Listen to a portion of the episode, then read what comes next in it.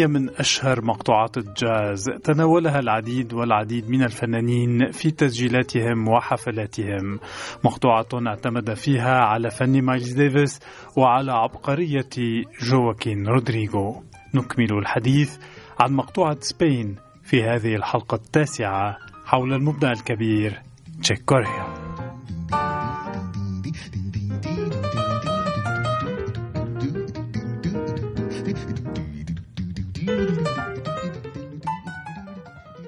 حلقة جديدة مستمعينا هي التاسعة على التوالي حول تشيكوريا تشيكوريا المبدع الكبير عازف البيانو الذي غادرنا منذ شهرين حيث هدفنا من خلال كل هذه الحلقات أظهر بعض الجوانب من مسيرة هذا الفنان الكبير وبخاصة تلك المرتبطة بعالم الموسيقى الكلاسيكية حيث قامت شيكوريا بمد الكثير من الجسور بين الجاز والموسيقى الكلاسيكية. ونكمل إذن اليوم الحديث عن إسبانيا وعالمها حيث ستقودنا هذه الحلقة إلى اكتشاف كيف أن تشيك كوريا استوحى مقطوعة Spain الشهيرة بعد استماعه إلى أسطوانة Sketches of Spain لمايلز ديفيس الذي كان قد استوحى بدوره المقطوعة عام 1960 بعد الاستماع إلى كونشيرتو أرنخويز لجواكين رودريغو وبخاصة الحركة البطيئة منه الكونشيرتو الذي يعود إلى عام 1939 وقد رأينا الأسبوع الماضي كيف شكلت هذه الحركة الثانية الأداجو من الكونشيرتو أساس مقطوعة مايلز ديفيس وسنرى اليوم كيف نظر تشيك كوريا إلى هذا العمل. ففي حديثه عن مقطوعة Spain يقول تشيك كوريا ما يلي.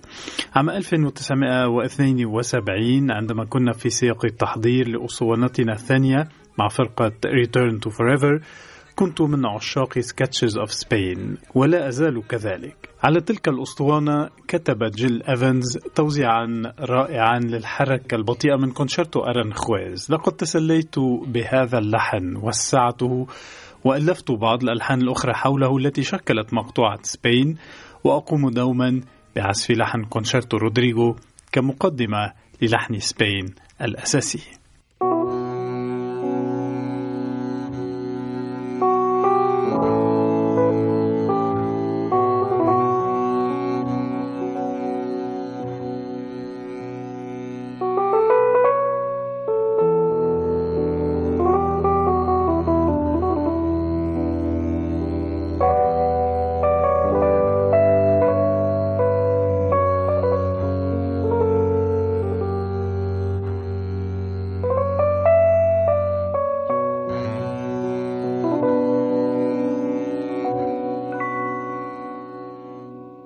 مقتطف من مقطوعة Spain في التسجيل الأول الذي صدر عبره عام 1973 أسطوانة حملت عنوان Light as a Feather مع فرقة Return to Forever وقد استمعنا إذن إلى لحن الأداجو من كونشيرتو أرنخويز الذي استعان به تشيك كوريا وفي هذا المقتطف كنا مع تشيك كوريا على ال keyboard فندر رودز وكان يرافق على ال double bass ستانلي كلارك وعلى الإيقاعات بأرتو موريرا.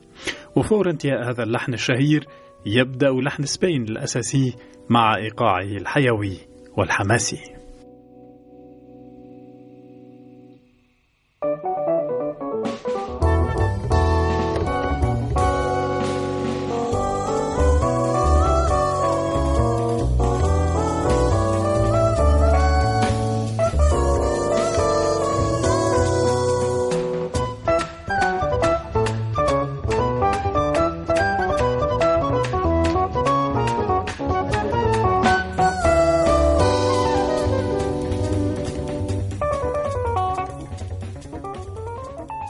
مقتطف آخر من أسطوانة Light as a Feather والتي صدرت عبره للمرة الأولى مقطوعة Spain لتشيك كوريا.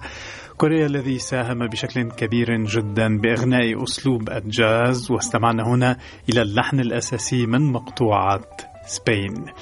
خلال أكثر من خمسة عقود أدخل إذن تشيك كوريا تحولات كبيرة على أسلوبه الفني من خصائص ال bebop إلى ال free jazz فالموسيقى الكلاسيكية المعاصرة. وما يقوله تشيك كوريا حول عملية الخلق ما يلي. التحدي المستمر ليس العملية الإبداعية بقدر ما هو التحدي المتمثل في تقديم فكرة للجمهور.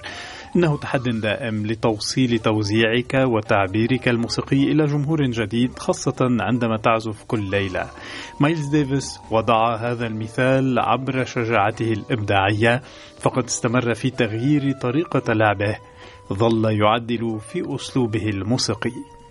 وهذا هو المبدأ الذي طبقه تشيكوريا على مستوى مقطوعة سبين مثلا مع العشرات من التوزيعات التي تركها ومنها هذا التوزيع الأوركسترالي الرائع.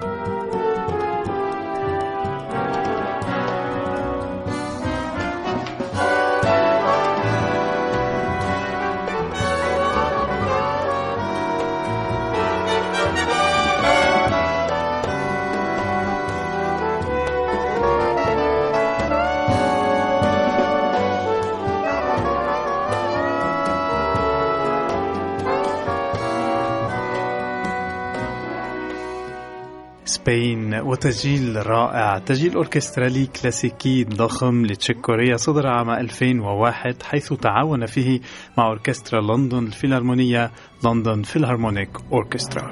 وهذا مثال عن التوزيعات المتعددة لسبين من خلال عزف تشيك كوريا بمفرده أو تعاونه مع العديد من الفنانين أمثال بوبي ماكفيرن وهيرومي أويهارا. وكريستيان ماكبرايد وبراين بليد وأليكسيا فاسيلو. كذلك فالعديد من الفنانين الآخرين أعجبوا كثيرا بهذه المقطوعة مقطوعة سبين ليدخلوها إلى عالمهم الخاص ومنهم عازف البانجو بيلا فليك والمغني آل جارو وعازف الجيتار بيريلي لاجرين وعازف الإيقاع تيتو بوينتي. وعازف الفلوت جيمس جالوي وصولا إلى العملاق ستيفي وندر. وتحديدا نهاية حلقة اليوم ستكون دائما مع مقطوعة سبين وهذه المرة بصيغة الفلامينكو من خلال نظرة كل من عازف البيانو ميشيل كاميلو وعازف الجيتار توماتيتو.